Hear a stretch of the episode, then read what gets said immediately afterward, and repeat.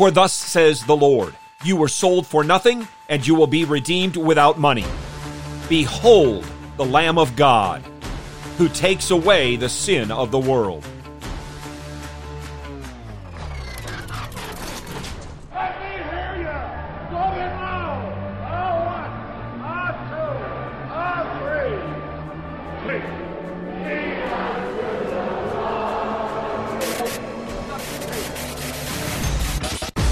Welcome to In the Bullpen Up and Ready, a ministry of developing contenders.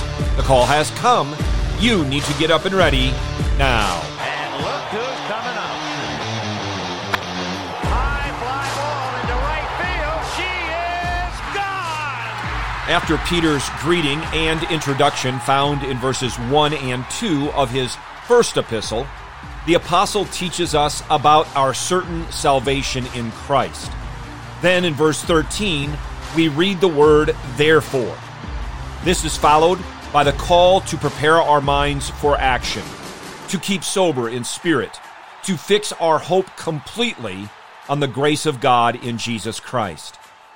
We are warned against being conformed to our former lusts and commanded, You shall be holy, for I am holy. This holiness is evidenced in a number of ways.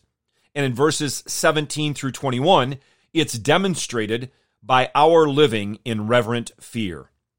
Hear now God's word in 1 Peter chapter 1, verses 17 through 21.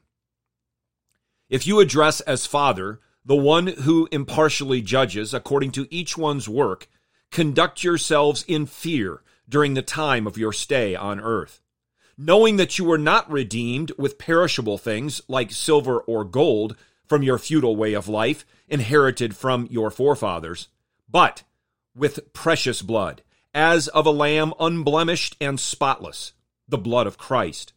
For he was foreknown before the foundation of the world, but has appeared in these last times for the sake of you, who through him are believers in God, who raised him from the dead and gave him glory, so that your faith and hope are in God.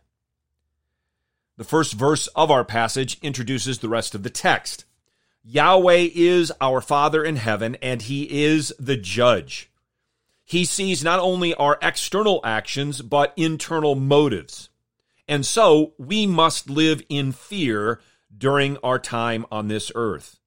That's not a dread, but it's a reverent respect and awe. In other words, we're to live thinking, speaking, and doing all things to the glory of God.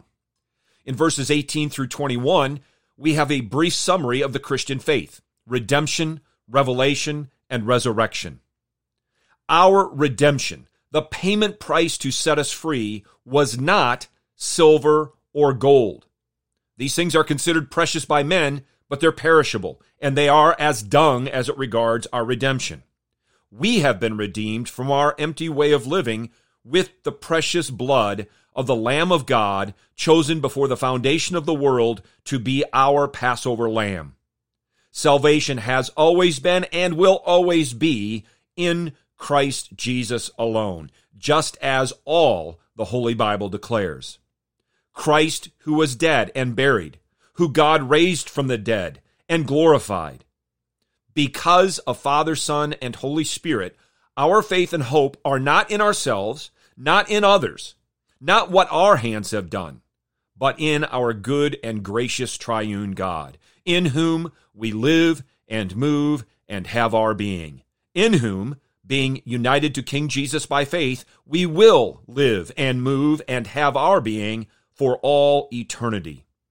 Redeemed by the precious blood, as of a lamb unblemished and spotless, who gave himself for us, to redeem us from every lawless deed and to purify for himself a people for his own possession, zealous for good deeds.